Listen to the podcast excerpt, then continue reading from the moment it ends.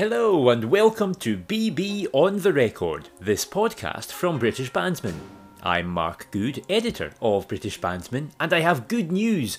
You can now listen at many of the places you would find all your usual podcasts, including Apple Podcasts, Google Podcasts, and Spotify. Simply log on, search for BB on the Record, and click subscribe. Well, she might only be in her early 20s, but Siobhan Bates has already established herself with one of the most famous names in banding and is celebrating four years in the principal horn seat at Black Dyke. From her highlights with Dyke to winning the Brass Pass Young Brass Award after nearly missing out, and why she opted for the tenor horn over French horn, you'll hear it all in this podcast. But first, how does the principal horn of Black Dyke spend lockdown? Lockdown life is getting longer, but we're getting through it. We're keeping sane, and I'm keeping things on ticking along with my playing and at work as well. I've organised everything in the house. I've redecorated the kitchen. And of course, I'm still going to work. I'm one of the essential workers. I work at Tesco. As a result of lockdown and the various restrictions which have been in place, of course, so many events have been cancelled or postponed, and the brass band world hasn't been immune from that.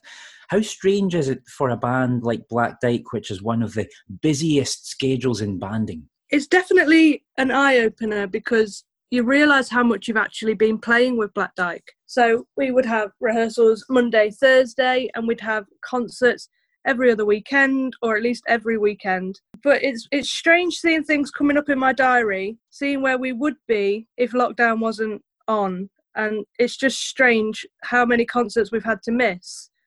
Um, and we're not sure how many of those have been rescheduled yet or if concerts are even going to be rescheduled for a very long time. How has the band been engaging during this lockdown? Have you have they been taking part in the Zoom quizzes or have they found other ways of keeping in touch? On our Black Dyke WhatsApp group, we still wish each other um, well and there's been many lockdown birthdays, so we've all wished each other happy birthday on them. But we have recently, in the last few weeks, we've started having like section Zoom meetings, so just so we can see our section, we can see Nick, and just chat because you can't really chat to them. It's different face to face than it is just on a message. It's really personal, and it's just lovely to see everyone's still coping. It's funny to see people's tans progressing, although it's not as sunny today. It's just, it's really nice to see people.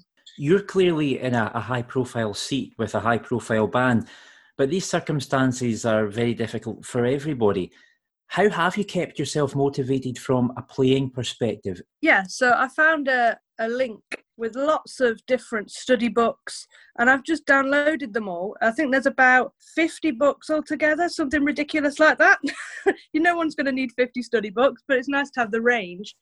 Um, but what I've been doing is I've got one warm up that I do at the beginning of every day, and then I'm ready if I want to pick the horn up at any point in the day. Then, um, so that's called an integrated warm up. There's about 40 different study books then that aren't warm ups, and I get a number generator, and I pick a random book, and then I do another generator for a random page, and I just work on that. Does that element of keeping things fresh help keep the interest keep you reinvigorated there and it, it gets me to do stuff that maybe they're not my favorite things but if i'm given that situation and i've chosen that and the numbers have chosen that particular page i have to work on that i don't then just change it because i don't fancy doing that today one of the many events not taking place this year is the Whit Friday March contest. Are you missing not being there this time round?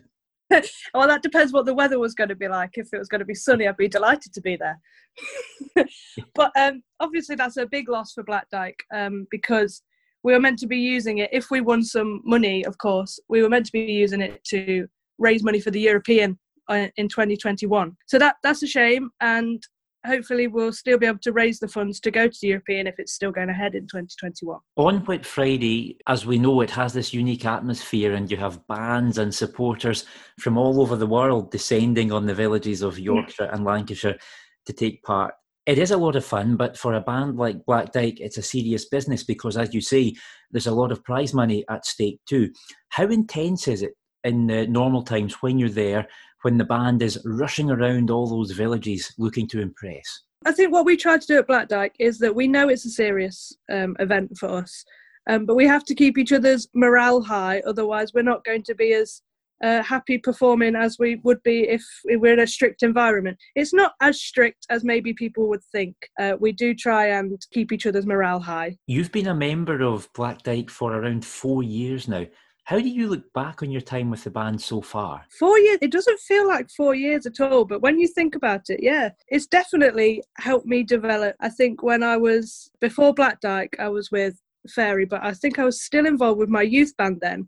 So I think I was very much still a youth band player. And when I went to Black Dyke, it made me raise my standards because I couldn't play as loud as the rest of them because they're very loud. with with time, I've, i think I've become quite loud. The technique is insane. I listen to the, the other soloists, Richard Marshall especially, and Dan Thomas. Their technique is incredible. I love a slow melody, but I would also love to be able to perform a piece that like Richard and Dan do. When you're sitting in the band and you can look across, perhaps you're on the contest platform and you can look across and you see Richard Marshall and Dan Thomas. Of course, we include yourself in that bracket, but all these wonderful, wonderful players. Does that help you all to keep pushing each other forward? Yeah. So when we're on a contest stage, we all know we've got a we've got a job to do in that situation. It's nerve wracking, definitely, and all you want is for the the other principals to do really well in their solos so of course you feel for them if something doesn't quite go to plan because you know it's gone better in a different but it's still miles better than any other thing you've ever heard. Where does that intensity come from? Is that intensity always there? So on a, a typical rehearsal night is it still that same really pushing each other forward? And does that then carry yeah. on to the, the concert and the contest stage? Yeah of course. So we like to if possible we like to run our pieces beforehand. If we're doing it in a concert we want the first concert run through of it to go really well. So then we're thinking, oh, it went fine the first time, and then there's just a little bit less pressure. Yeah, we are always wanting the the highest quality, and that includes in rehearsal. Nick is always pushing us to to make it sound better. So say, let's say I have a cadenza and I've decided to do it one way. Nick would then tell me how he would how he would play it if he was playing his euphonium on it, and that just gives me a whole new insight. It doesn't just leave us to our own devices, and it, it really helps us to develop our playing as well. How big an influence has Nicholas Childs been on your development since you joined Black Dyke? I owe a lot to Nick. He's really helped me, not just in my playing, but outside of band as well. He's someone that he's a really great ally and someone that you can talk to and he wants you to be happy at band. So if you've got problems that are ticking on in your mind and it's not going to help you to focus on your music, then he wants to help with that situation. So I owe a great deal to Nick Childs. The band's obviously one of the most famous in the entire brass band scene. Was it always an ambition of yours to play with Black Dyke? You know what? When I started the tenor horn, I wasn't even sure what ensemble it was in because I was only young.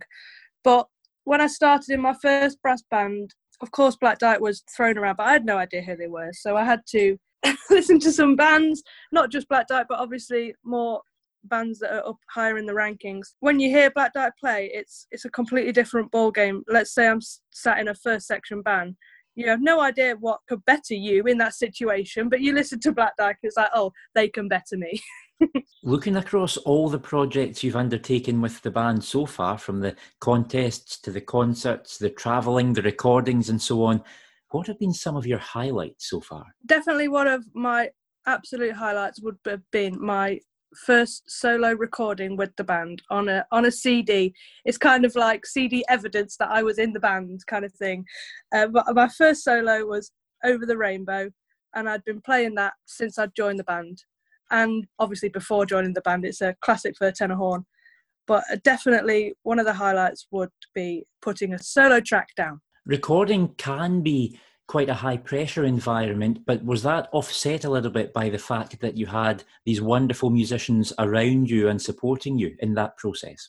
Yeah, and kind of recording for Black Dyke is a little bit second nature. It's a bit like rehearsal and it's a bit like a whole different setting. But we do it very often at Black Dyke, whether it's a Philip Wilby project or um, a Derek Scott project, which we recently did. But it's very much second nature because we have rehearsals and then most weeks we might have a recording. So I think my first rehearsal. I did my first rehearsal, and then I think I had a recording the rehearsal after that. I was thrown in the deep end straight from the off, really.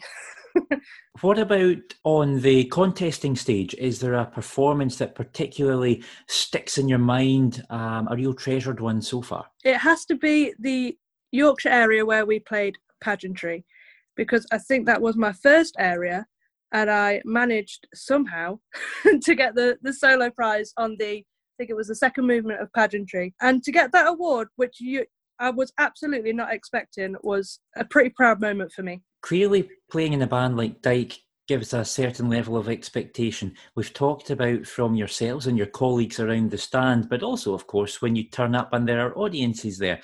How much do you relish that and really enjoy that? I absolutely love seeing a full hall and being able to perform to them. It, there's no greater feeling than packed out audience and wanting to listen to you. That's that's a lovely feeling. Well, Siobhan, we now come to the piece of the podcast. This is where my guests chat a little bit about a piece that's very dear to them in one way or another. Now, there's actually a piece you might have chosen, but I gather it hasn't been recorded yet. Tell me more. so, for my lockdown birthday this year, um, I got a, a brand new commission by Paul Lovatt Cooper. My boyfriend decided that that would be a, a, much better present than buying me like a bar of chocolate or something. It's so dear to my heart because um, it means so much, and I can play it and just think of the story behind it. So it's called Upon Green Vales, and that's based on.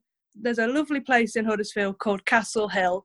It's just beautiful scenery. There's a castle, and there's just greenery all around. So that's what that's that's based on, and it's lovely to think of the story whilst I've been practicing it, but it's yet to have its world premiere. So look out for that one. Well, we look forward to hearing that piece as soon as is safely possible to be done. Um, so, without giving away your actual choice just yet, why have you opted for the piece you've eventually chosen today? This piece I haven't actually played, but I've listened to on repeat there's a section in this in this work where it just makes you want to dance whenever i listen to it i'm dancing i listened to it this morning before the podcast I, I, still absolutely love it and the technique behind because you're not playing a brass instrument at this point um, the technique behind that must have been absolutely nerve-wracking what if the note didn't come out the the black dyke recording from 2005 is a particular favourite of mine. So, Siobhan, do reveal all. What is your piece of the podcast? Extreme Makeover by Johan de Meij.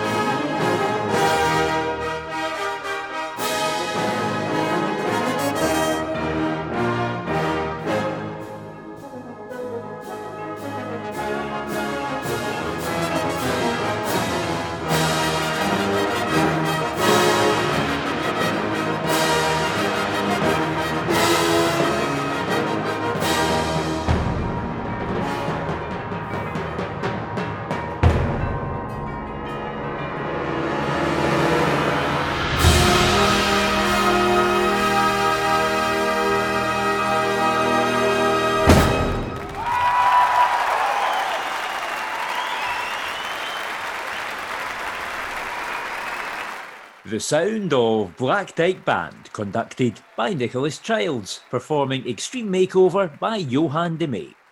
That's a live recording from the 2005 European Brass Band Championships held in the Netherlands, at which Black Dyke was crowned European champion. And it's today's piece of the podcast, chosen by my guest, Siobhan Bates.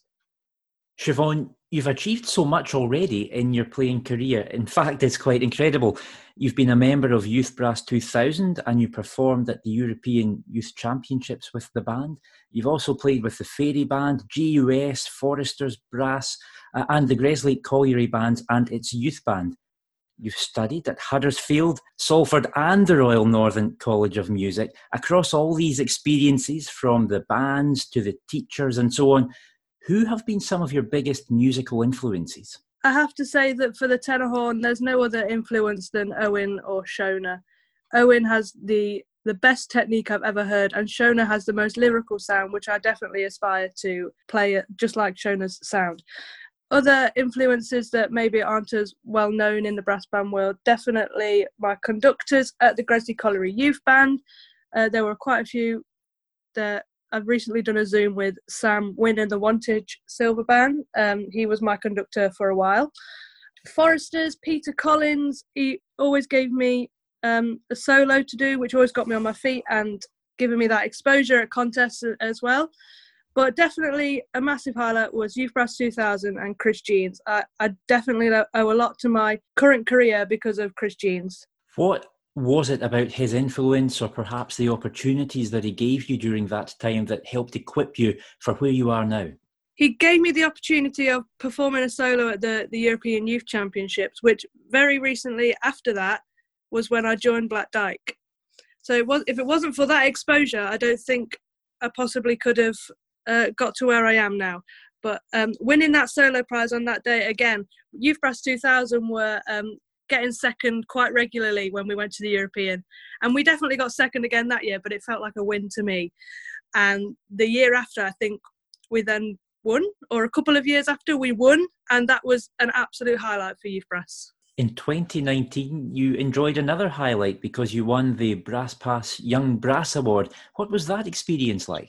Uh, Young Brass Award was a third time lucky uh, experience for me. I I had tried a few times to um, enter that competition and hopefully win. I actually didn't get through to the final originally. People are calling it the fluke of the century, but I, I, didn't get through to the final, and and one of the trombone players dropped out because I think he uh, became a member of the European Youth Orchestra or something, a, an opportunity he couldn't turn down.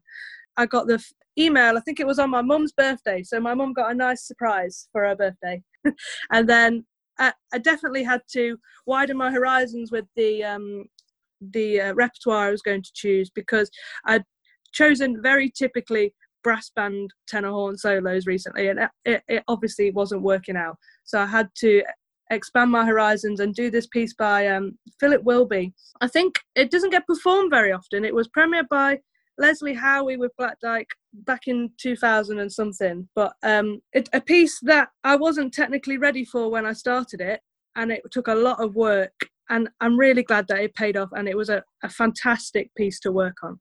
Clearly did pay off and it all ended very well for you with that particular award. It's often the case that a young player doing very well on the tenor horn has a bit of a decision to make. If they're keen to go pro, that sometimes means heading over to French horn with a view to playing in a symphony orchestra. But you didn't follow that path, did you? I didn't. I rebelled. Um, my French horn teacher he was very keen to make me stay on French horn, but I didn't want to. I loved the tenor horn, and there were many. Well, there was one aspect in particular on the tenor horn, which was vibrato, which I absolutely love doing. But you can't do that on the French horn. Apparently, it's frowned upon. so um, I, I definitely chose tenor horn for favour of myself and not what other people were thinking. I, I love the tenor horn. Was that a difficult decision to make, or were you very clear in your mind from the off that you really wanted to keep pursuing tenor horn? In my mind, I wanted to pursue the tenor horn. I think what my problem was was trying to please a few people at the same time.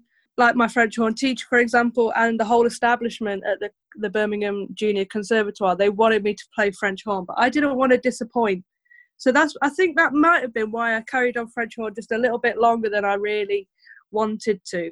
My mum and dad have always been extremely supportive. They said, whatever you choose, Siobhan, we will support it. And they have done ever since. And I'm really grateful for them. You've had this wonderful rise to the top and to your seat with Black Dyke.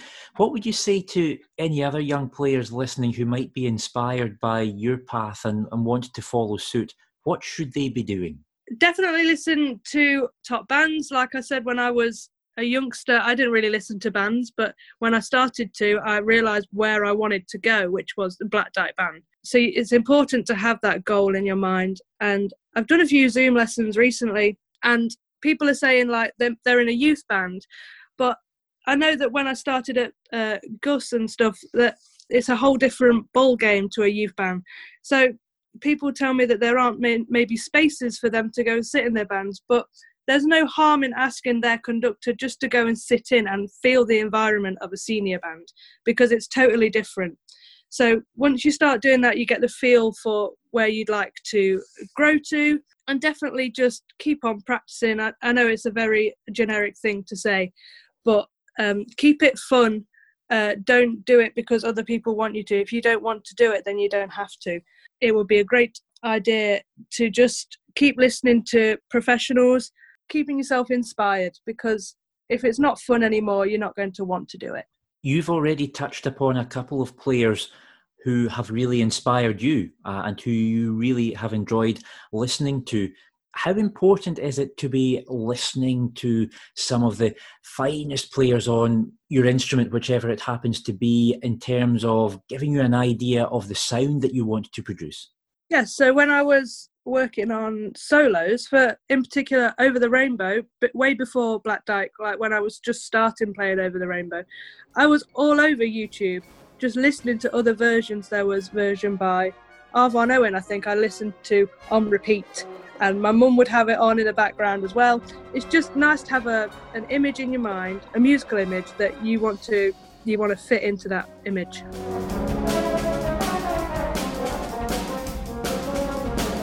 That's it for this episode of BB on the Record. Thank you so much for listening. Remember, you can enjoy a digital subscription of British Bandsman. It costs just £42.99 for one year. Go to BritishBandsman.com and click on subscribe. As for this podcast, you can find it on Apple Podcasts, Google Podcasts, and Spotify. Join me next time on BB on the Record. Bye for now.